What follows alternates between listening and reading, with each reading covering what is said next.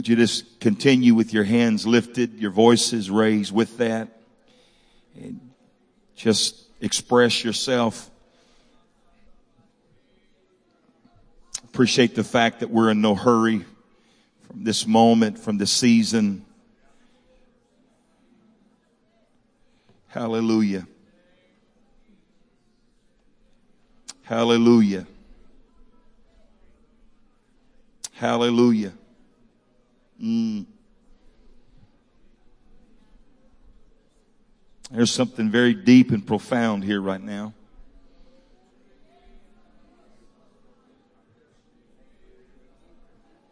Mm.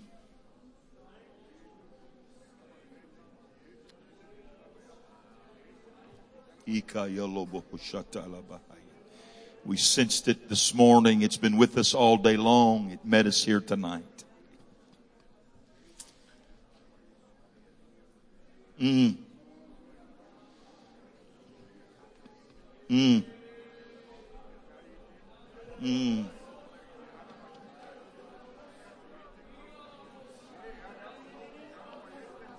Mm. Ilaha katoloho shata loho sahaya. Ikahayo sahaya. That's it. Ah. Jesus. Jesus. Ikayolo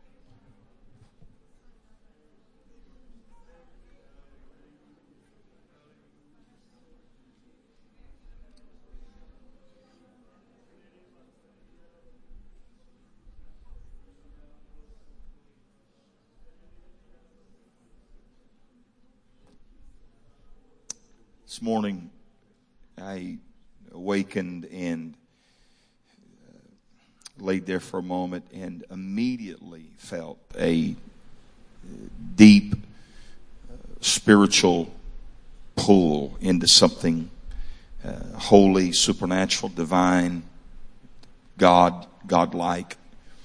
And normally I keep my business off of social media, what I feel, what I think. For some reason this morning I just Facebooked and I said, I just feel a, a, a pull of the Holy Ghost right now. And I said, He's standing at the door and knock. And I put bold letters, if any man hear him. And immediately a lady in the church that we used to pastor, a godly lady, a prayer warrior, was a covering for my wife and I for 15, 16 years. Um, texted me back and she said, did you see what I posted 15 minutes ago? And I said, I didn't. And I looked and almost verbatim, word for word, she had posted the same thing. And it has been, it has been all week long that I have felt such a supernatural pull into something so holy, so godlike.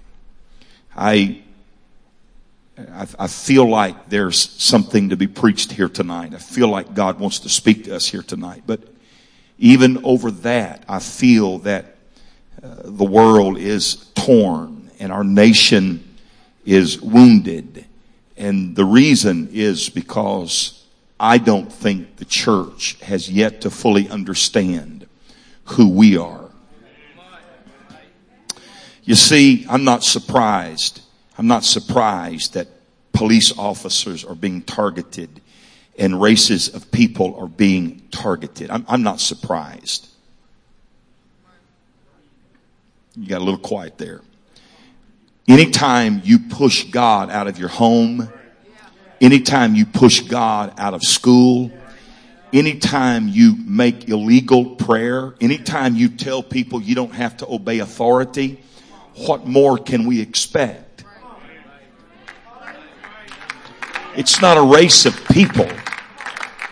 That, that's not what the problem is. The problem is we no longer honor God.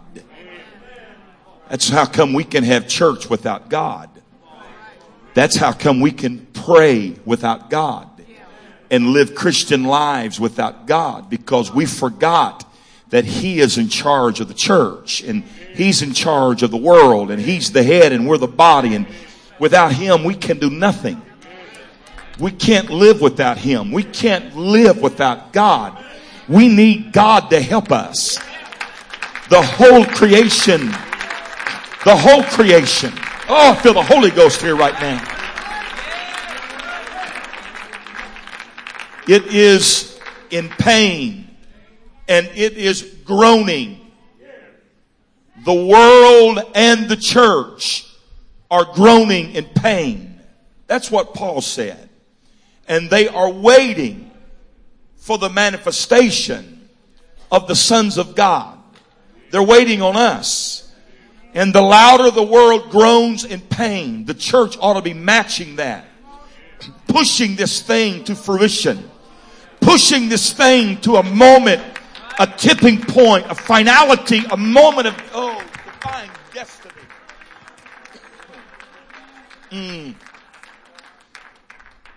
I, I, I am, I am so grieved in my spirit to live in a nation with what's happened in the past few months. And this isn't a political statement. It's not a racism. It's just my spirit is grieved. And I'm not mad at, at, at the world. I'm not mad at this great nation that I live in, I'm frustrated with myself because I have the answer. I'm going to go old school on you for just a couple of minutes here and just, just remind you of an old fashioned message. Jesus is still the answer for the world today. Jesus is still the answer for the world today. Above him, there's no other way. Jesus is still the answer. Mm. Oh God. I know you're standing. I, I, know you're standing and you're so kind to me when I'm here. And uh, I, I appreciate the freedom and the liberty that I feel in this pulpit. I give honor tonight to Bishop, to Mother Wright. I give honor to Pastor David and Angie Wright. Amen. Give honor to every minister, this great church. I salute you in Jesus' name. Amen. And uh, it's an honor to have my wife with me tonight. Uh, still the love of my life, still my girlfriend, my bride. Amen. And uh, my youngest, of whom we have spoke often over this pulpit, is with me, and I just can't tell you how happy that makes me. I'm glad Colton's here tonight. Thank you for your prayers to my boy. Amen. And then it's always a unique honor for a father, and this church is used to it, but it's a unique honor for me to share the platform with my son. And uh, he'll be preaching somewhere in the morning back with me tomorrow night. And I, I honor him tonight. I love the call of God on his life. I love the ministry that he's allowing God to birth in him. Amen. Amen. This is, this is not so much my message as it is my introduction. If you would just stay standing and uh, don't know where we'll go from here, but the Lord does. The book of Hebrews, chapter 3. Wherefore I was grieved with that generation. Hebrews chapter 3 and verse 10, wherefore I was grieved with that generation and said, they that do always err in their hearts, and they have not known my ways. So I swear in my wrath that they should not enter into my rest. Take heed, brethren, lest there be any of you an evil heart of unbelief in departing from the living God. But exhort one another daily, which is called today. I want you to catch this, but exhort one another daily, which is called today, lest any of you be hardened through the deceitfulness of sin. So the only weapon we have against the deceitfulness of sin in this context is a constant reminder not to be an unbeliever. And it's natural for us to say, well, to be an unbeliever is somebody that doesn't believe in the death, the burial, and the resurrection of Jesus Christ. But that is not what the writer's talking about. He's talking about not believing in a promise. Not believing in the prophetic.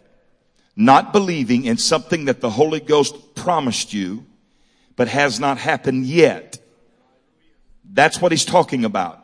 For we are made partakers of Christ if we hold the beginnings of our confidence steadfast unto the end. While it is said today, shout today. If you will hear his voice, harden not your hearts as in the provocation. For some, when they had heard, did provoke. Howbeit not all that came out of Egypt by Moses, but with, but with whom was he grieved 40 years? Was it not with them that had sinned, whose carcasses fell in the wilderness? My Lord. And to whom swear he that should not enter into his rest, but to them that believed not. Mm. So we see that they could not enter. So here's the reason why they couldn't enter. Because they believed not. So we see that they could not enter because of unbelief. That was the root of the problem. They simply couldn't wrap their heads around. If God said it, God can do it.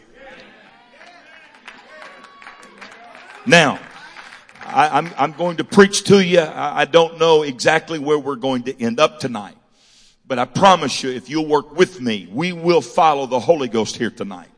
And the objective is to remind this particular congregation on this particular Saturday night that God made some promises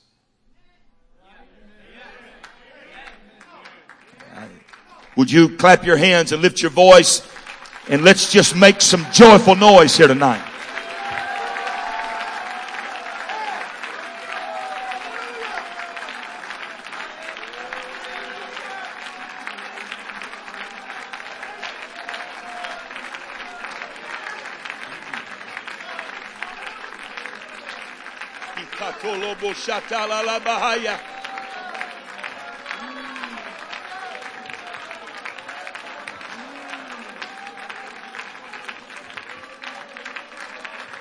Come on, there, there's something deep and prophetic churning right here.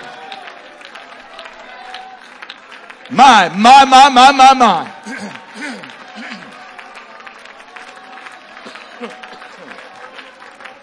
Come on, something's happening in this church.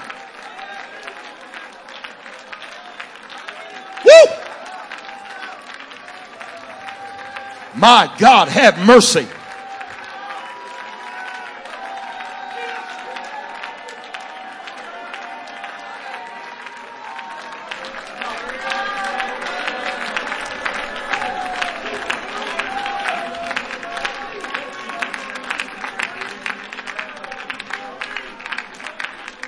If you choose to sit down, sit on the front edge of your chair for me, spiritually speaking. I was on platform two weeks ago, a few days ago. I was honored to go back and preach the kickoff of a crusade from my former congregation. It was a great honor. As I stood on that high school or in the sanctuary on that particular Thursday night, I looked out into the congregation and the mixed congregation from Orange County and the Valley had joined together. And as I stood there, there was somewhere between 350 and 400 people. I stood on that platform and began to weep. And I thought, God, you're such an awesome God. You're such a good God. You never lie. I don't think you heard me. You, you never lie. You're just not a liar. I, I, gotta, I gotta convince you here tonight of the power of that statement. God, you're just not a liar. My dad may lie. My mother may lie. Others may lie. But God, you're not a liar. You just can't lie. It's just not in your makeup to lie. It's impossible. You, you don't even know how to lie. If you wanted to lie, you couldn't lie. I don't think you heard me. For it is impossible for God to lie. That's what the book says. God is not a liar. I don't care how long it's been. I don't care how rough it's been. God is not a liar. God cannot lie. God will not lie. God will not lie. My God, have mercy. Mm. As I stood there and reminded myself, the Holy Ghost spoke to me and he said, I made you a promise. I gave you my word and all things will come to pass. I stood there. Matter of fact, I sat down. It so overwhelmed me that I had to sit down. I pulled out my iPhone and began to take some personal notes and I reminded myself of a moment when I was preaching and out of the Holy Ghost, He came and spoke and the Holy Ghost said, overnight I will quadruple this congregation. And I remember feeling so impressed to say that when we were of a smaller number. I remember thinking, boy, now that's, that's a doozy there. I, I know, I know. He did it in the Old Testament. He said, can a nation be born in a day? Is it possible for a nation to live overnight? And the prophet who spoke it answered and said, it's not likely, but if you say it, we believe you. And in the 60s in our world, uh, the nation of Israel was born overnight. So can a nation be born in a day? Yes. I'm going to preach this until you believe it. Can a church quadruple overnight? Yes. Can 500 people get the Holy Ghost in one service? Yes. Can your babies come back to God Sunday? Yes. Hmm. Hallelujah. And so I sit down and I begin to remind myself of what the Lord had spoke. And I remember preaching that moment and he said, I'm going to quadruple. Tell them, tell them I'm going to quadruple them overnight. And I looked out there and I thought, now God, there's about a hundred plus of us here right now. And if you're going to quadruple us, that means that's 300 plus people being added to this church overnight you know, preachers wrestle with this thing too. It's, it's, it's not just saints. And, and so I'm trying to preach this prophetic word and he just kept hammering me. And finally I said, I want to prophesy to this church. And I began to speak what God had said. It did not happen while I was there. And one of the hardest things that I had to contend with driving away from that church was God, all the things that you promised me that I did not see happen. How could you make a promise to me and not fulfill it? But two weeks ago on that platform, I looked out to that congregation and they had well over quadrupled overnight. Now watch me. The moment that the guy was voted in that took the church, he married two congregations. They became one. He was my son in the gospel. He was out of the local church. He assumed the pastorate behind me. And the minute he was voted in as the pastor, the plan was to marry those congregations and in a smidgen of time, in a moment, in a minute, that congregation had quadrupled upon the election. Now, I said that story, I told you that story that way to tell you this. Sometimes what God promises is so spectacular that we do not hear how God's going to do it.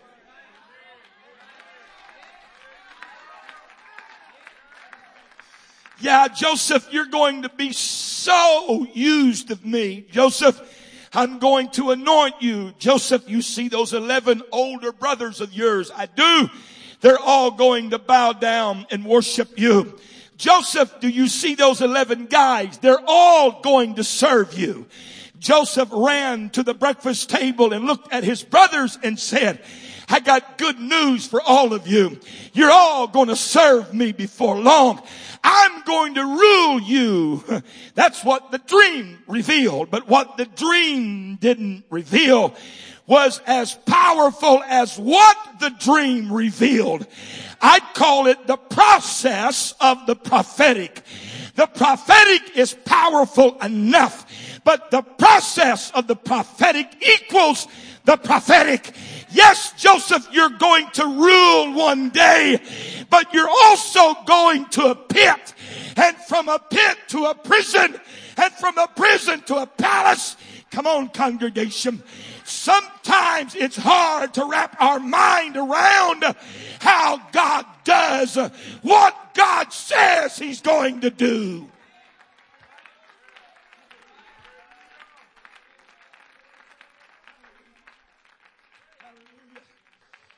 One of the hardest things that I've had to learn in my walk with God is that God's got a master plan and He does not consult me about it.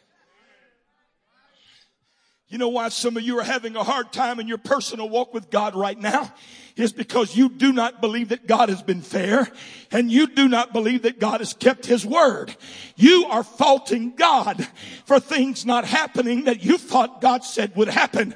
If you will just hang on a little while longer, when you've done all to stand, stand. When you think you can't stand, stand. When you think God is forsaken you, He's not forsaken you. My God, I feel the Holy Ghost in this place right now. I think we ought to lift our hands and our voices and we ought to pay homage to Him. We ought to give God glory just because He's God and we're not.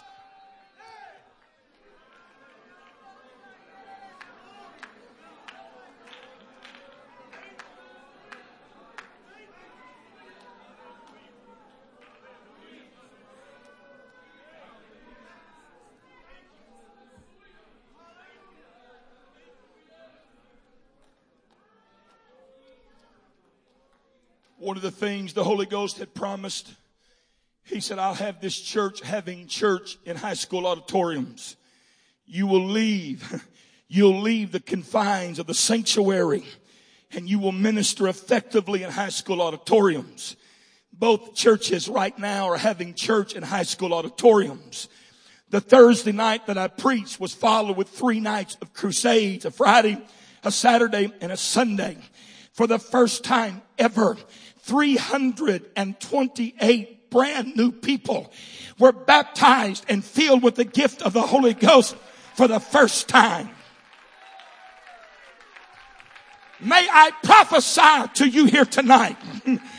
If God said it, God's going to do it. If God said it, my God, I feel the Holy Ghost. If God said it, God's gonna do it. Rip off your unbelief. You can't afford to die in your unbelief. If God said your babies are coming, your babies are coming. If God said your children are coming back, come on folks, you need to help me right now. We gotta believe more than anything. We gotta believe. We gotta believe. Believe, believe, believe.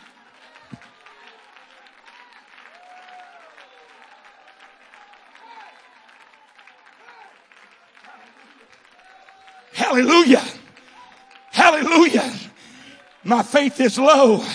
Just hang on a little while longer. God seems to have forgotten me. He hasn't. God seems to not hear me. He hears you. Do not die in your unbelief. Do not walk away from God in unbelief in all that you have. Believe in all that you can muster. Have faith. Have faith in God. Believe that God is able to do it all. Hallelujah.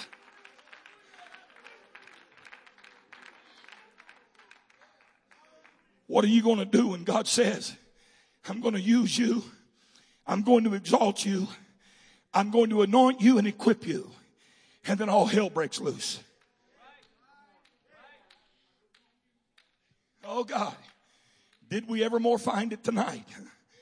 What are you going to do when the Holy Ghost says, I'm going to double, I'm going to bless 500 soul revival and we're here on Saturday night and there is numerically less of us here tonight than there was September when we started. And if you are not careful, you will look around and that old fashioned spirit of unbelief will start knocking at your door saying, is it really going to happen? Can it really happen? Do they really know what they're doing? That's not a new spirit. That's that Old Testament damnable doctrine. That's what cost Israel to die in the desert. But I was not created to die in the desert. I was created to live in Canaan. And bless my heart, I have no plans of dying in the desert. Come on. Kick the grave open. Kick the ruts open. Get out of the desert. Let's get to Canaan. Let's get to Canaan.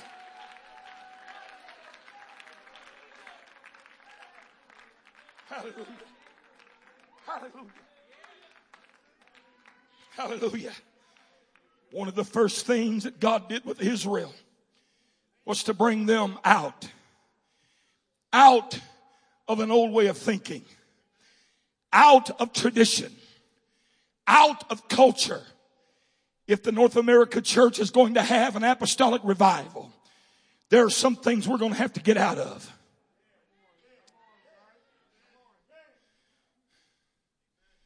Sometimes I fear our culture is more damnable to us than the world is. Well, that's not the way we're used to doing things.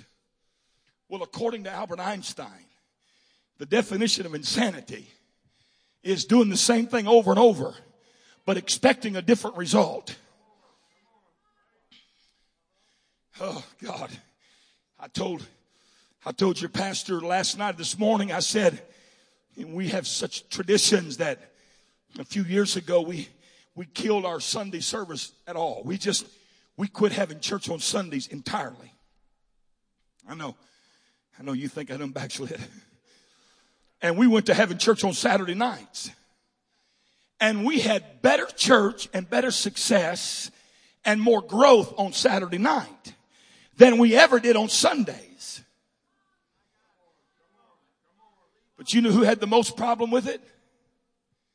The people who come out of Sunday church. Hear me. Is it possible to get so culturally ingrained. To get so used to doing something the same way with the same people that you cannot see that God is at work doing what he promised you he would do. Mm. It feels good in here tonight. I, I just get used to having church with them and I get used to a certain way. And my, my dad, my dad said, you're just supposed to have church on Sundays. I said, why? He said, cause. Now, I'm not telling you to have church on, quit having church on Sunday. We did. I'm just telling you a story here. Cause. Cause why? Cause. Cause is not an answer. Cause is an excuse. How come you can't believe? Cause. Cause what? Just cause. It's that, it's that thing we use as an, as an answer or a definition of something we're uncomfortable with or can't explain. Here's what blows my mind. It's easier to go back than to keep going forward. Because at least we know what's behind us. And nobody knows what's in front of us. And we are too comfortable in what we know. But this isn't a walk in what we know. This is a walk of faith in whom we believe. I ought to drop the mic and go eat pizza right there. I, I just can't, I just can't wrap my head around it. I just don't understand what's going on. I'll tell you what's going on. You're getting out of the desert and you're headed to Canaan. And if you're not careful, a mentality, a belief, a system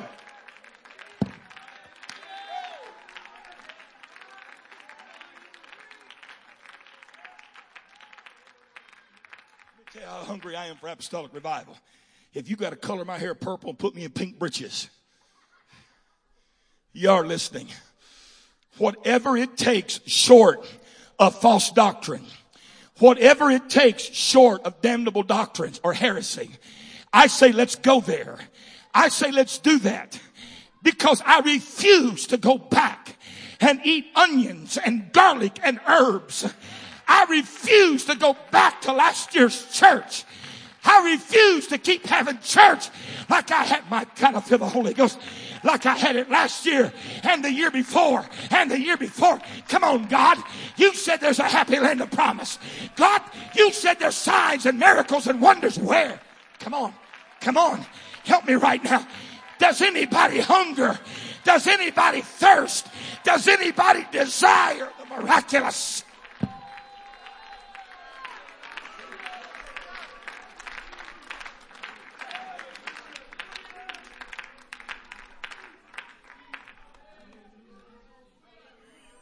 I, I was I was about 16 and had decided that I was really going to get serious about preaching. Preached my first revival. I think I was 13 or 14. Brother Chuck Gray felt sorry for me because it sure wasn't preaching. But he had my mother and my father drive me to a three night revival. And I remember about 15 or 16 in the state of Illinois. I got so fed up with just being me and looking around at church as usual. And I said, from now on, on Friday night and Saturday night, I'm going to Anna Square and I'm going to climb up on anybody's car that will let me climb up on top of it. And I'm going to start preaching on the town square. I know. I know. We don't do that now. But this young preacher was so fed up with living in this status quo that I climbed on Mike's car and stood on the trunk and began to preach the coming of Jesus and the death, the burial, and the resurrection. And it wasn't long until a pattern was set and people began to come and pray through. And it put that local church where I served at into a season of harvest. All because somebody said, where I am is not getting the job done. What I am is not getting the job done. Where I, I know you're not, you're getting quiet on me now. Where I've come from is not getting the job done. So I'll climb on top of a car. I go,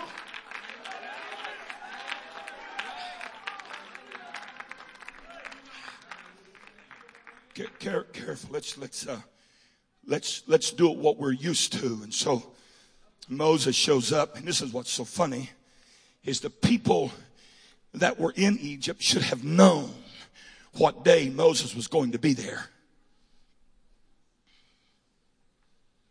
Hang on.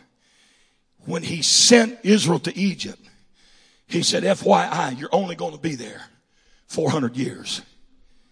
And at the end of 400 years, I'm going to send you a deliverer. And you coming out of Egypt. But I need you to go in a family and come out a nation.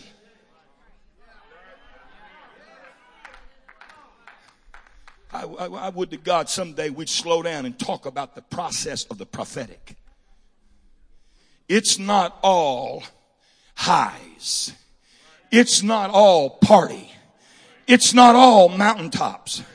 Sometimes you got to go in and do things that you thought you were never made nor created to do. Sometimes, oh dear God in heaven, Hey, they should, they, they just should have known 400 years is come and gone. Any day there's going to be a deliverer here. Any day somebody's going to bring us out because God gave us his word. But it's, it's unbelievable to me how careful or how easy it is for God's people to fall into the trap. I, I just, I just, I just don't think I can believe. I, I just have a hard time believing. You, you'll shout when the music's good. You'll give of your hard earned money when the offering plate is passed. But this mind thing, this most important fact in the kingdom of God called belief, faith, obedience, we struggle so hard with it because it is the unknown factor. I'm sorry, Joseph, but had I told you in the dream that your brothers were going to sell you to a caravan, you would have never gone to check on them. When your dad said, go, go down there and check on them, you would have said, not on your life. Because I know what's coming. And so sometimes God has to hide what's coming in order to get us where we need to go.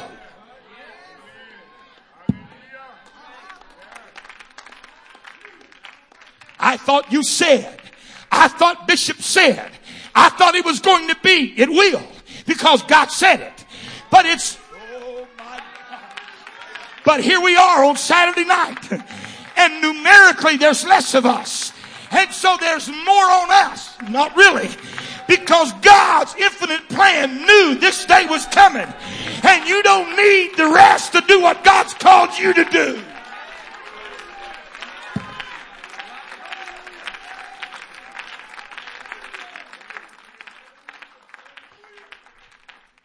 God said, This thing is so big, I'm going to have to break a little bit of you off and break some more of you off and put them here and you there and this.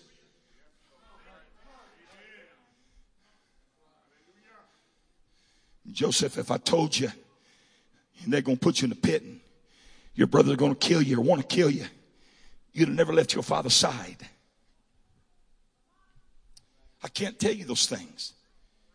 But I have to have enough confidence in you that you believe in what I promised you. That you won't let dark days steal what bright days showed you. I, will say it, I'll say it like this so you can tweet it. Don't doubt in the night what you got in the light.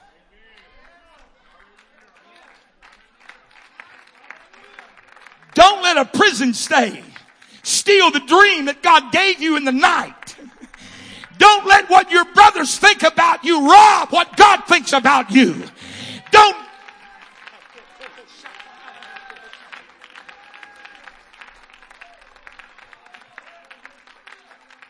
Let me just tell you somebody somebody I was talking to them this past week and they said, "Man, look, I I, I, I need you to come." And I said, I, will get there as quick as I can. He said, I, I got to have you now. And I said, I, I can't get there now. He said, man, if, if, if I could just have what you have. And I, I kind of put LOL and sent it to him. He said, no, I'm serious, man. I, I'd give anything to have the type of ministry you have. And I sent LOL back. What I wanted to say is you stupid. LOL was the mask for you stupid. Because if you knew what it cost me to stand in this particular place on this particular night, you would run from this particular place. And oh God, I feel the Holy Ghost on me tonight. That's why God can't tell you about the dark days, but He will enamor you with the bright days. But He's got enough confidence in you. Dear God, believe me tonight.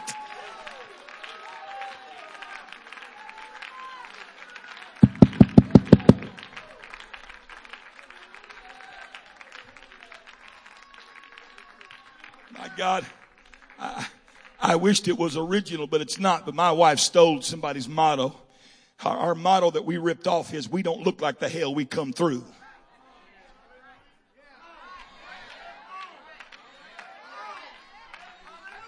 I comb my hair before I come to church tonight because I was a little embarrassed by what I thought I looked like. But if you've seen me not standing here, I don't look like anything like I'm standing here. Yeah, you know what I'm talking about. Some of you feel what I'm talking about. It's, it's what the pit produces. It, it's what the betrayal of brethren produce. It's what a prison stay produces. But brother, when you walk into that palace, you know I am here by divine design. No Potiphar, no Potiphar's wife. Come on, congregation. You can lie on me, but you can't keep me out of the palace. You don't have to believe in me, but he believes in me. Come on, congregation. God's doing it. God's got you where he wants you. God's working your work in this church. You ought to clap your hands. You ought to rejoice. You ought to let go of your poor pity attitude and say, God,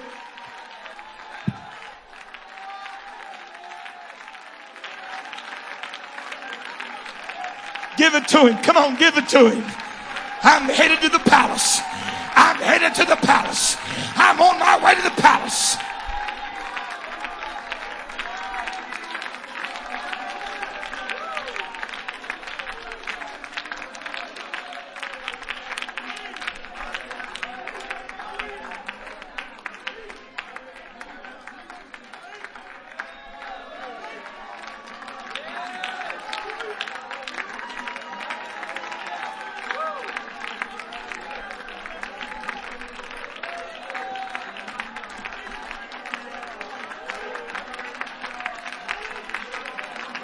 Go ahead. Something's trying to break here right now.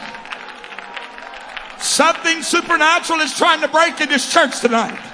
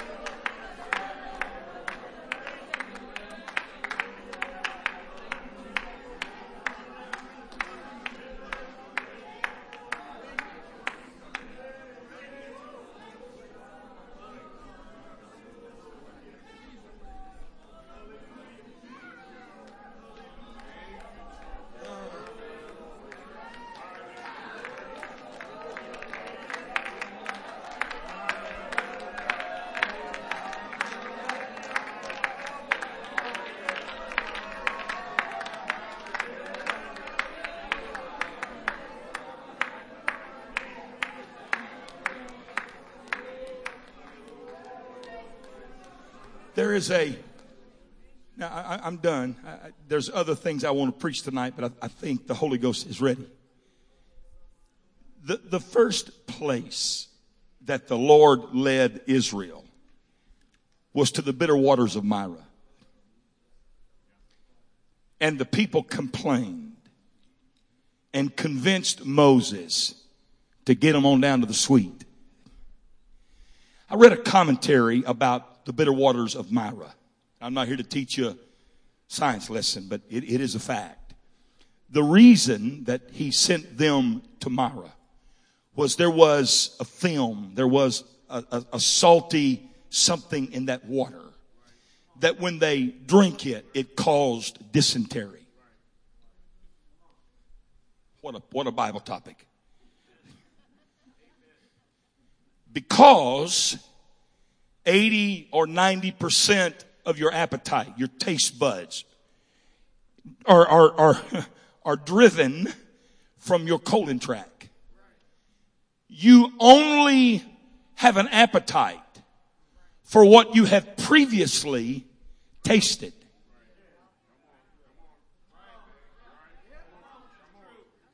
You know why churches are constantly wanting to go back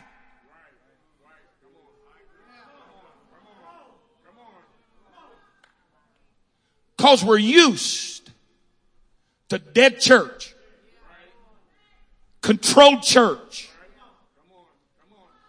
culturally secure church, where we predict the outcome church. And so when you get a break or revival spirit moving, they'll shout with it. They'll run with it. But at the first sign of dysentery, we don't like this. We feel more comfortable being able to go back to what we're comfortable with because it's a comfort zone for us. When they bypassed Marah, they went to the sweet. From that moment for 40 straight years, every time Moses said, the Lord says, the people would say,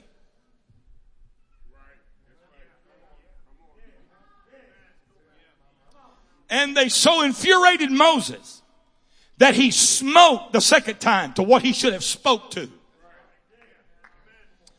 Boy, I feel it coming on. Moses, I wanted you to go. But I didn't tell you to smite it twice because that rock is Christ. And I'm not going to be crucified more than once. So you have messed up my typology. I'm going to tell you, listen to me. It's possible for people to vex the pastor. Uh huh. We done gone from preaching to Bible study. It's possible to have people so enamored with what they want to go back to that they can't go where they should go. I don't care how bad Moses wanted to go. He could not drive them. He had to lead them. And you can't lead what won't follow.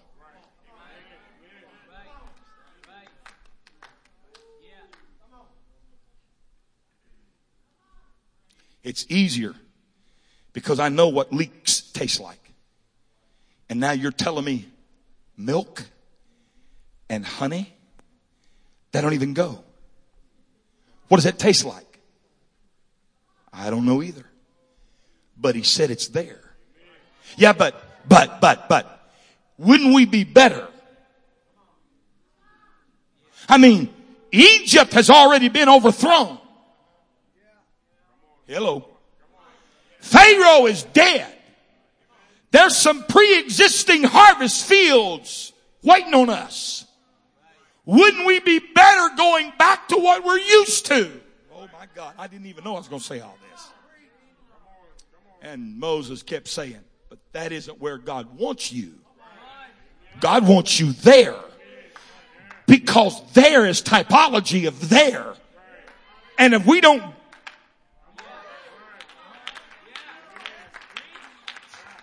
Lord have mercy. Moses, you got to get them there. Moses say, the Lord said, we're going to move here. And they'd say, we don't want to go there. He said, oh, come on, you got to go here. No, we don't want to go there. Let's, hey, hey, Moses, how come, how come, how come we got to do this? How, Moses, isn't this and constant, constant hesitation, hesitation, hesitation. I don't, I don't know. I, I, I don't know the answer to this. It was posed to me as a question. I, I think I've mentioned it here once or twice before. But one of the, one of the things I want to know when I get to heaven is what in the world happened to the big grapes? I know you probably don't think like I think. I want to know what happened to the giant grapes. They were there, but when people hesitate, the miraculous evaporates. Yeah. Hey, when they went in, those 12 guys, and they come out, they brought clusters big enough that two men had to carry them. But when they finally went into Canaan, they are never mentioned again. Where'd they go? They evaporated.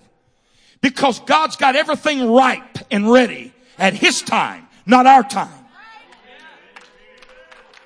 That's why you gotta quit questioning God and just start marching. You gotta quit hesitating and just get to moving.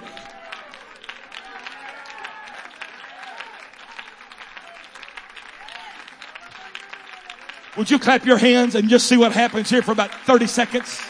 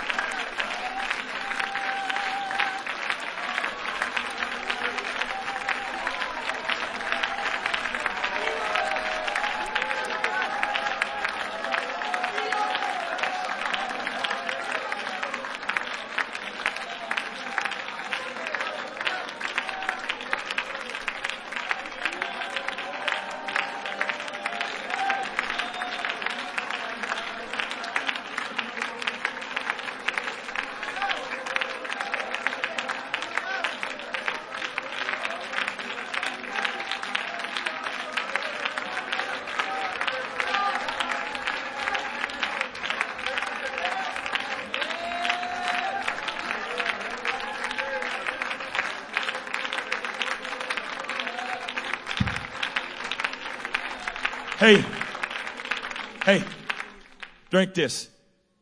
What's it taste like? You don't have to taste it and find out. And you get a little sip of change, or you get a little sip of the future, you get a little sip of God's will. That, that's bitter. I don't want to taste that. God, why in the world are you doing that to me right now? Because if I don't get the taste of yesterday out of your mouth, you will never hunger for tomorrow. If the prophetic is as heavy on this church as it has been stated, if God's will is so deep and profound on this church as it had been prophesied, how in the name of God will you ever reach the next level if you keep hanging on to what you've already done? At some point in time, you're just going to have to say there is no pattern for what God's doing here. We are the pattern. So we're going, we're just going to take the hand of God and say, where you lead us. I've never been here. I was born in Egypt, but I'm not going to die in Egypt. God gave me a promise. The prophetic's going to run deep.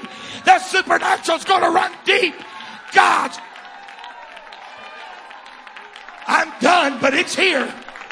The will of God is here. The timetable of God is here.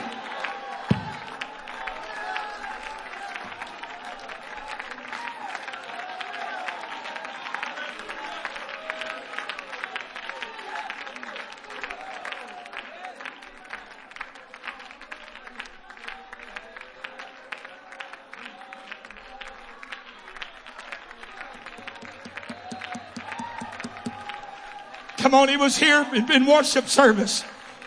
It's been here the last few weeks. It's the will of God. It's the purpose of God. It's divine destiny of the Holy Ghost upon us.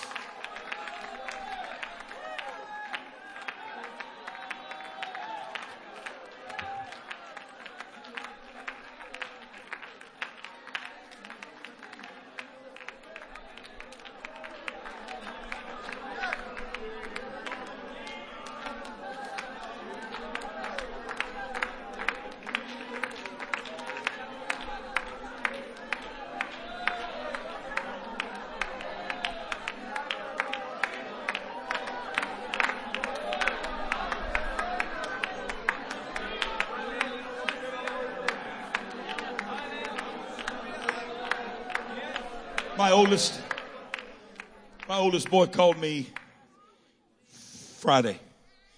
And he is in a, he's in the middle of a transition and he's, he's prayerfully looking for the will of God by some things. And he said, this is what was offered. This is what's happening. I said, how do you feel about it? Said, I feel good about it. I said, let me tell you something. Sometimes just because you feel good about it doesn't mean it's the will of God. And I said, it's possible for it to be what you're used to. And because you're used to it, you find comfort in it. I said, son, the only way to truly find the will of God is to get your flesh out of the way so that your spirit can have a conversation with the spirit.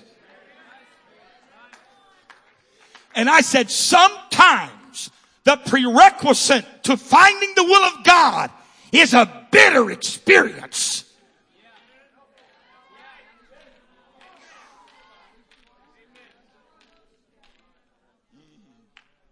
Please don't make me go any deeper on what I've already gone tonight. This ought to be self-explanatory. I don't like that taste. I know. None of us do. But if you'll go ahead and swallow it and you'll let nature take its course, your appetite will forever be changed. And there will be a people that will never want to go back. But they're going to become a people that says only what's in front of us. We are not happy stagnant. We are not happy status quo. My God, help me. The Holy Ghost, help me right now. Where are those people? Where are the men and women that say we're not going back? We're not going to die stagnant.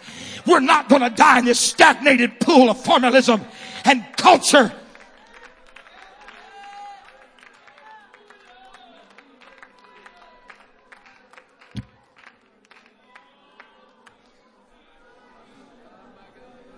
When I was a kid, I know I told you I was done. I, I, I didn't lie. I thought I was. When I was a kid, we used to sing a song. There's a happy land of promise over in the great beyond where the souls of men shall soon the glory share. I can't, I can't count the songs that we used to sing about there.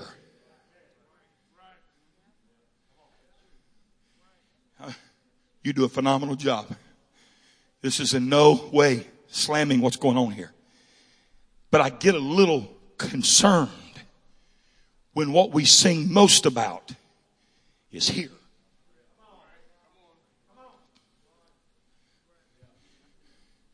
Along with the songs about where we were going were sermons about what we need to change. We don't go there. We don't dress like that.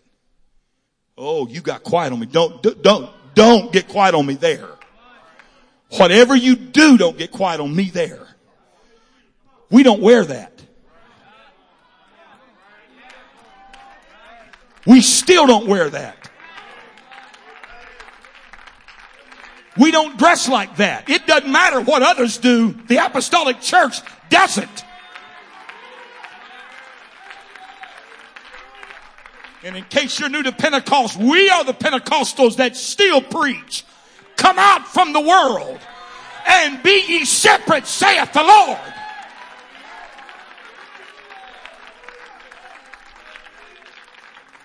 And when you hear those types of sermons that are preached with conviction, it starts convincing you, let it go. Take it off. Don't go there again. Don't put that back on. Don't talk like that. Don't act like that. And when you've got that coming in your ear and then you've got songs about wanting to get out of here, it starts working in harmony. This world is not my home. I'm just a passing through. My treasures are laid up somewhere beyond the blue. The angels beckon me from heaven's open door and I can't Feel at home. Oh Lord, you know. You haven't let go of your friends back there, you have no desire of a friendship there.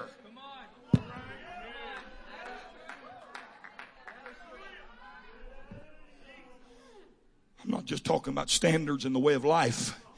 I'm talking about a culture among this congregation of Pentecost. Folks, listen. The Holy Ghost did not lie to you. I tell you what, if the Holy Ghost lied to you and 500 people, however we are, before this season's over, if 500 people don't get the Holy Ghost, we're going to quit preaching. I'm gonna go, I'm gonna go sell cars or cows or be a cowboy.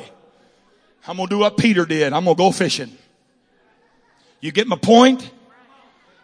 Honey, I'm gonna sell all my poles. I don't have a dealer's license. I don't know enough about cows to own a bunch of them. You pick up what I'm laying down. The only thing I'm sure about. I left to get in. I didn't leave to die in the desert. I left Egypt to get to Canaan.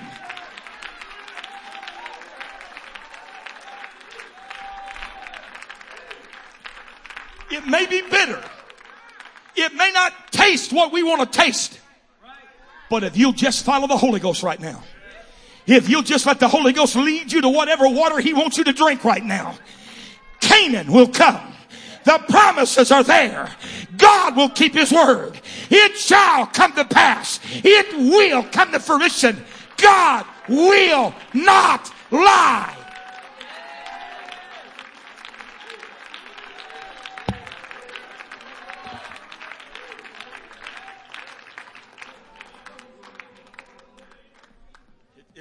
Hard to get somebody that spit out the bitter.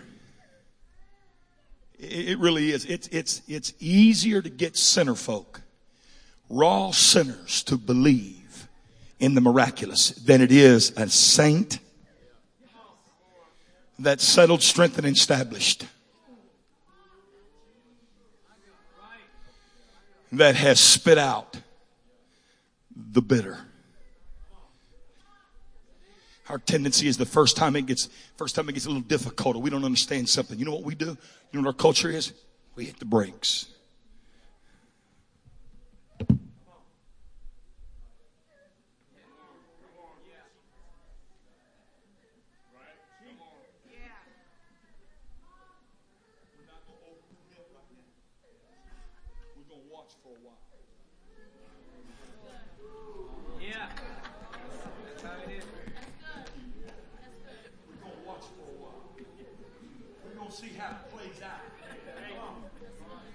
Don't want to get too in front of this thing.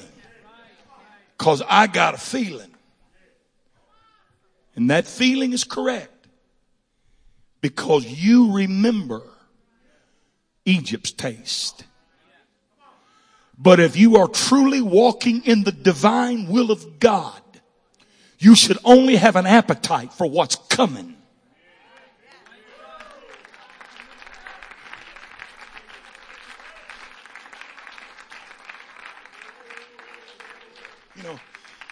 if I was, if I was teaching a marriage class, part of that deal that my wife and I do, we say this. The greatest problem with marriages, mundane, normalcy, comfortable with each other.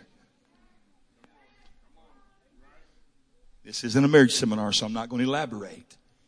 But if and I was teaching you in the seminar, I would convince you the worst thing you can do is get comfortable with each other. Because then you have expectation of each other that becomes a false reality.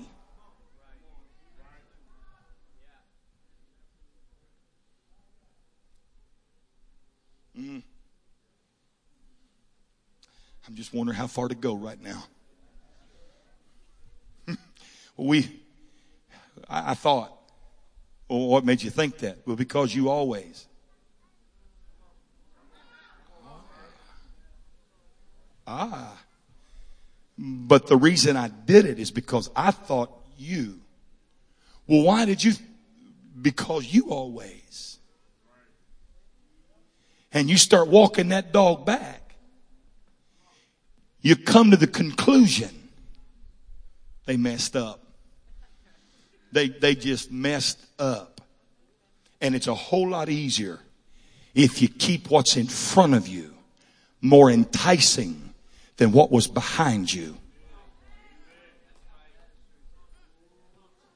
See, I, I told my wife the other day, I said, we should have had more kids. I'm just not done being a dad. I, I, I, want, I, I wanted more kids.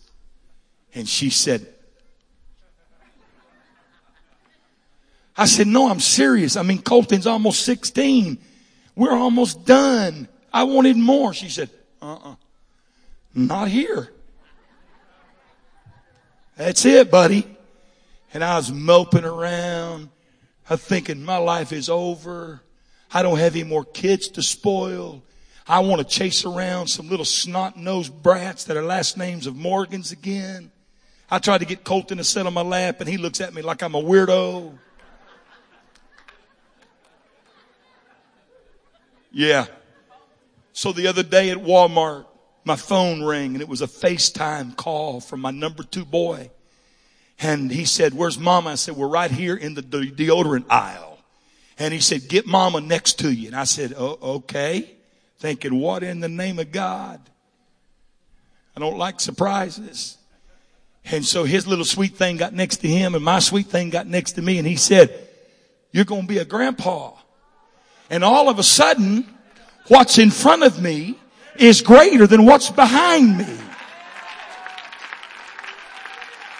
Stop pouting around here because God divided and God planted and God moved. Look around and say, I wonder who's going to fill their spot. I wonder who's coming. I wonder how big. I wonder how great. I wonder how. This isn't mind over matter. This is, I believe in the Word of God.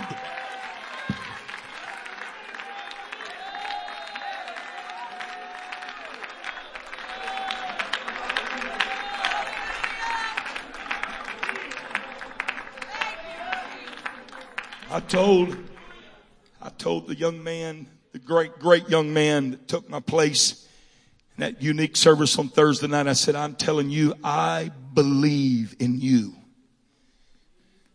I said, I believe in you because God's word shall not lie.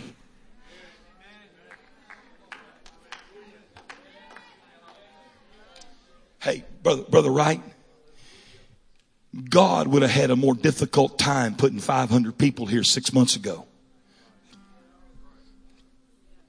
But not tonight.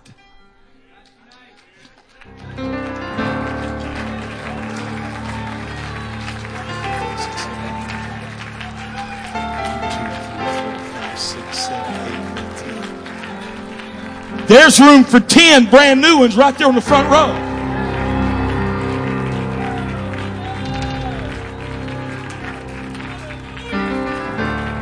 Hey Gideon.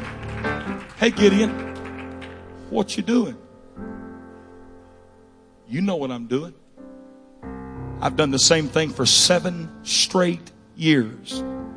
I'm hiding. I'm hiding from the Midianites. Why are you hiding from them? Because they're due here any day. How do you know they're due here? Because they've been here at the same time of year, seven straight years. Well, it's going to be different this time. Right. That's what you said six other times. Oh, I just found it. Yeah, we've heard that before. Thou art a mighty man of valor. Unto your hand have I delivered the Midianites. And Gideon said, Right. If all of that's true,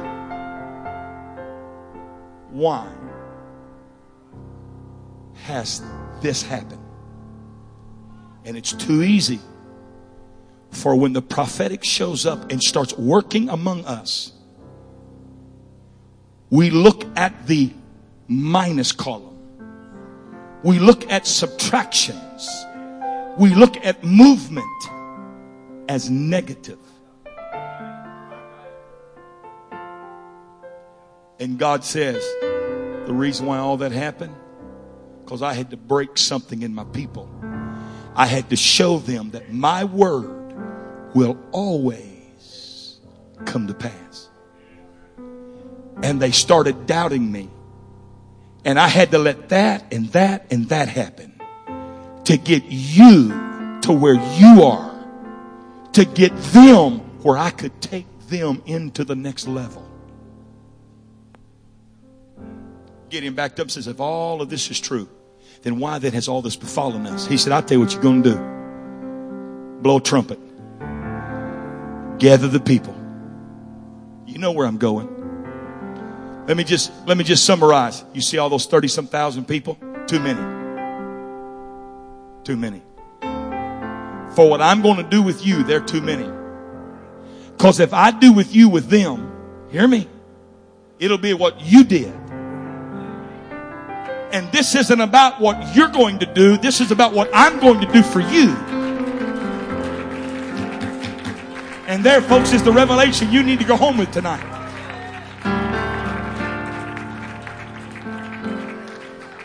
One of the missing ingredients of apostolic revival in 2016 in the apostolic church is the revelation of division. I,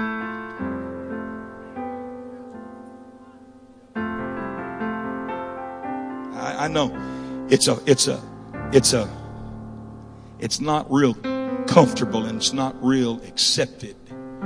It's, it's, it's too, it's too easy for one to want to have it all and do it all. But the book of Acts is full of examples of two by twos.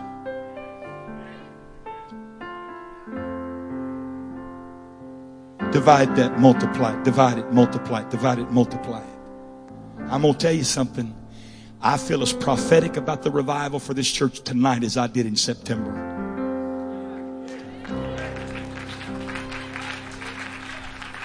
And I'm going to tell you what I told you in September. It has nothing to do with me being in this pulpit. It has everything to do with you. Uh-uh. No, no, no. That didn't go over. You need, you need to get that. It has nothing to do with me in this pulpit. It has everything to do with your steadfastness and your faithfulness and your consistency and you saying God will not lie to us. That needs to be received right now.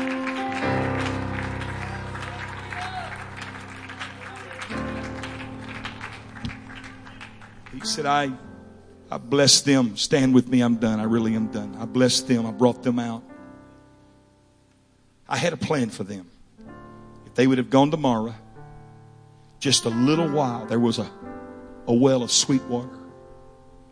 Had they just went through the cleansing, I would have immediately refreshed their palates with sweet and cold. But it's hard to thoroughly enjoy the contrast of the bitter when you abort the bitter. You negate it. You step around it. You can't appreciate cool, sweet water if you've not tasted ugly, sickening, stagnant water.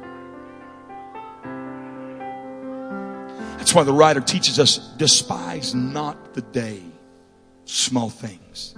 That's why Paul said, embrace conflict and strife and trouble and afflictions. Not as some alien or some stranger, but as something you are familiar with. He did say it. Not as some foreigner, but as something you're accustomed with because when it comes to you, it is there to bring something great out of you.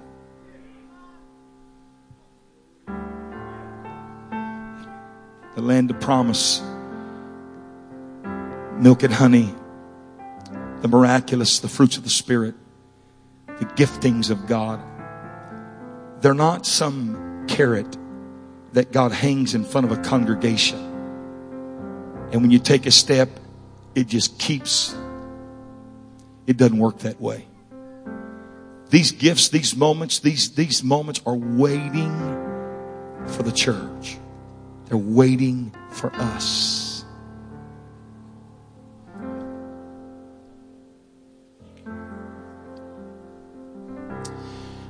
There, there's, there's such a liberty here tonight.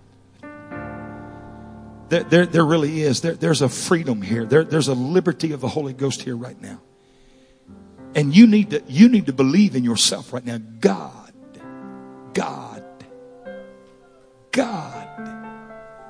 is working for you.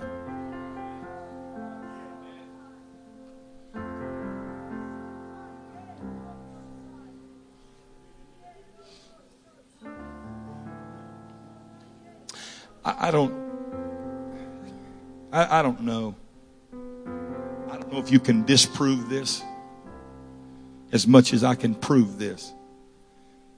But in my theology, I do not think Mary was the first virgin the Holy Ghost visited.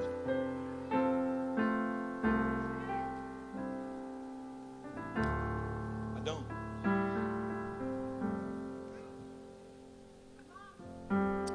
How would you feel if something so mystical showed up? Uh, come on, really you, have never known a man, you've kept yourself pure, and all of a sudden some spirit says, Guess what? You're pregnant.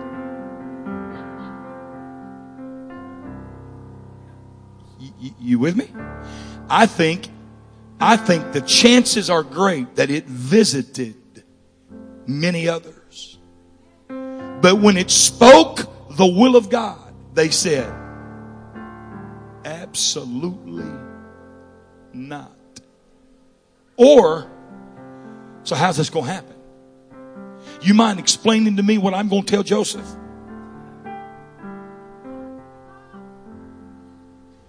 Rare was the woman who could say, Seriously? No.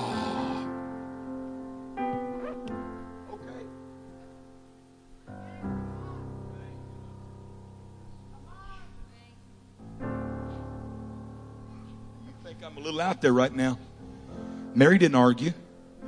She said, I do not know nor understand how this is going to happen, but I don't need to.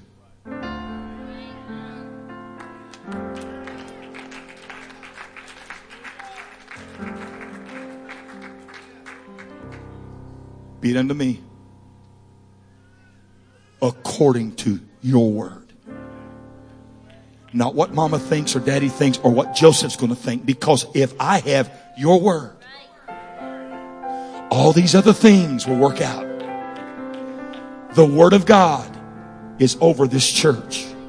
The hand of God is governing this church. What you need to do right now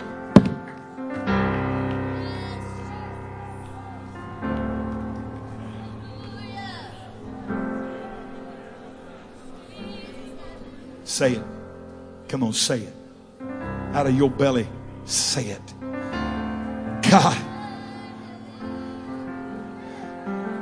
I thought it would have happened different, but that doesn't much matter, God.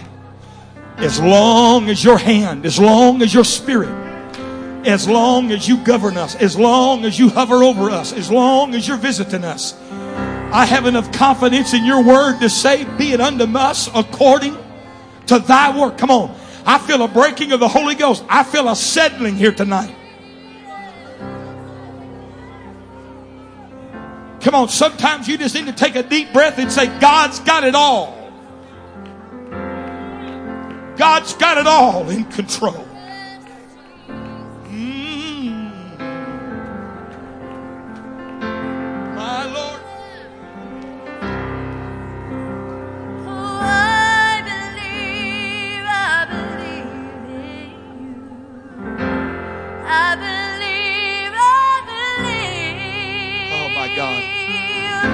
Something divine is fixing to happen. Something divine is fixing to walk into this place tonight. There it is. I just heard it. I, I just heard it. It's here. Come on, folks.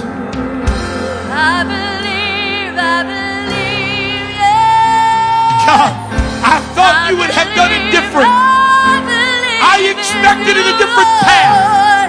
But oh God, I understand it's your word. I believe, I believe in you. I believe, I believe. I believe, I believe in you. I believe, I believe. Come on. That's it. Come on. I, I think some of you need to come to the front. I think you need to walk out here with me. I think some of you that are having a hard time understanding the will of God need to make your way the front of this church tonight and say, I'm not coming with doubt. I just can't figure this out. And because we can't figure it and understand it, it's causing us. You can't afford to die in unbelief. You can't afford to hesitate in unbelief.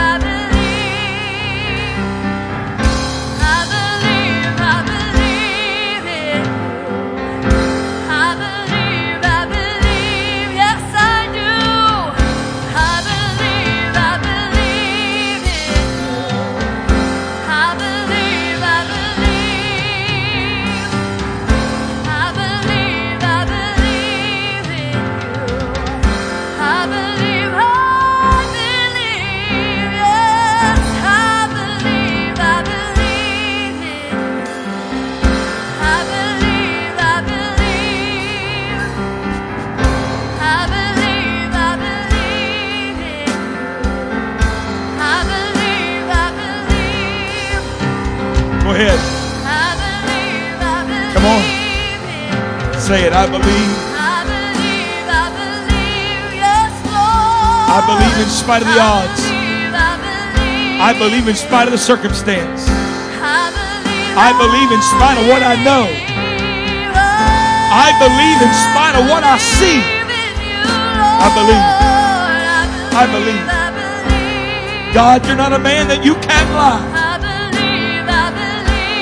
I believe. I believe. I believe. I believe.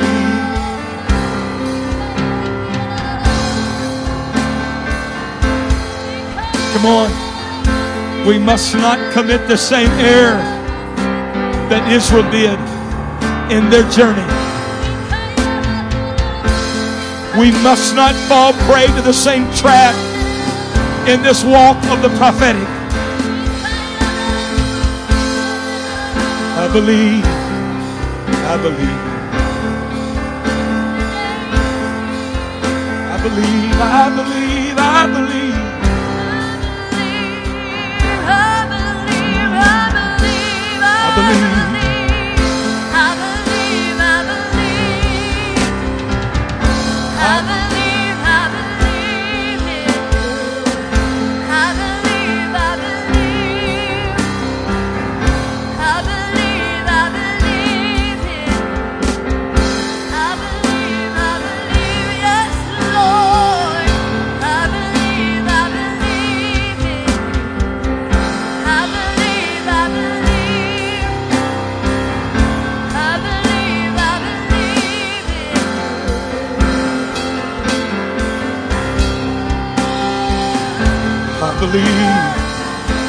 I believe. I just gotta believe. I've got to believe.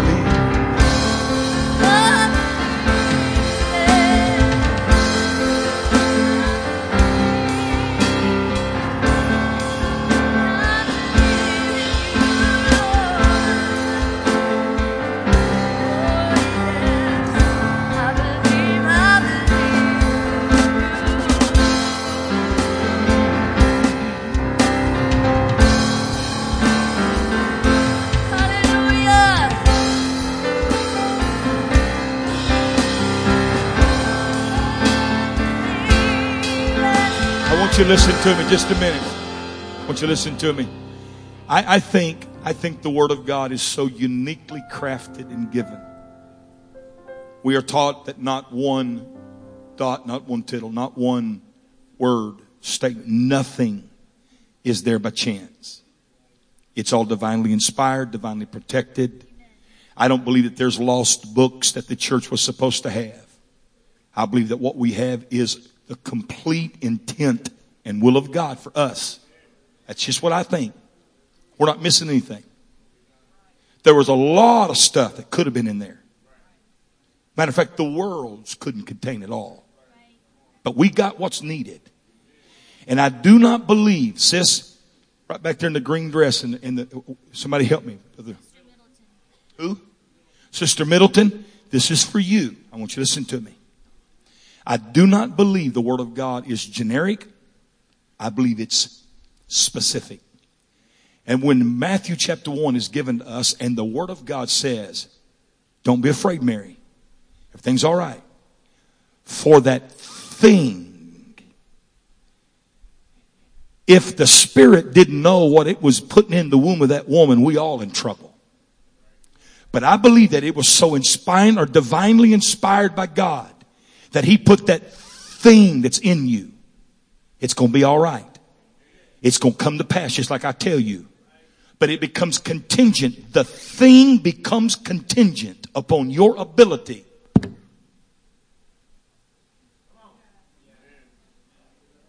It's a blanket statement. Your thing that he promised you. That thing that you wrestle with. That thing that you think's going to overcome you. That thing can be divinely handled by a moment in the presence of God. If you will not hesitate, if you will not I don't know why you did it like you did it. I don't know why it's happening like it's happened. I don't know why I feel what I feel. I don't know why when I look back that I don't have many more questions than I do answers. But nevertheless, thy will be done. Put it in me. I receive it. I don't know what in the world you were sending back there praying to the Holy Ghost about, but whatever it is, that thing. Mm.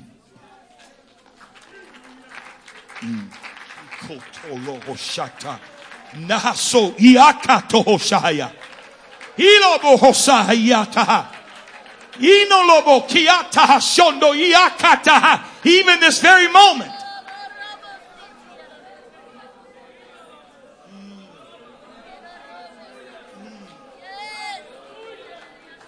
There's a warring spirit that just stepped right up beside you. There's a warring spirit that just stepped up beside you. He said, excuse me, sis. I have been sent here now to take over. Yeah, Lord. Yeah, Lord. Yes, Lord. Yes, Lord. Yes, Lord. Come on. I'm going to tell y'all that thing you're worried about, that thing you wrestle with, that thing you're doubting. Throw your hands up. Nevertheless, nevertheless, nevertheless, it's easier said than done. But the power is in the doing of it. Nevertheless,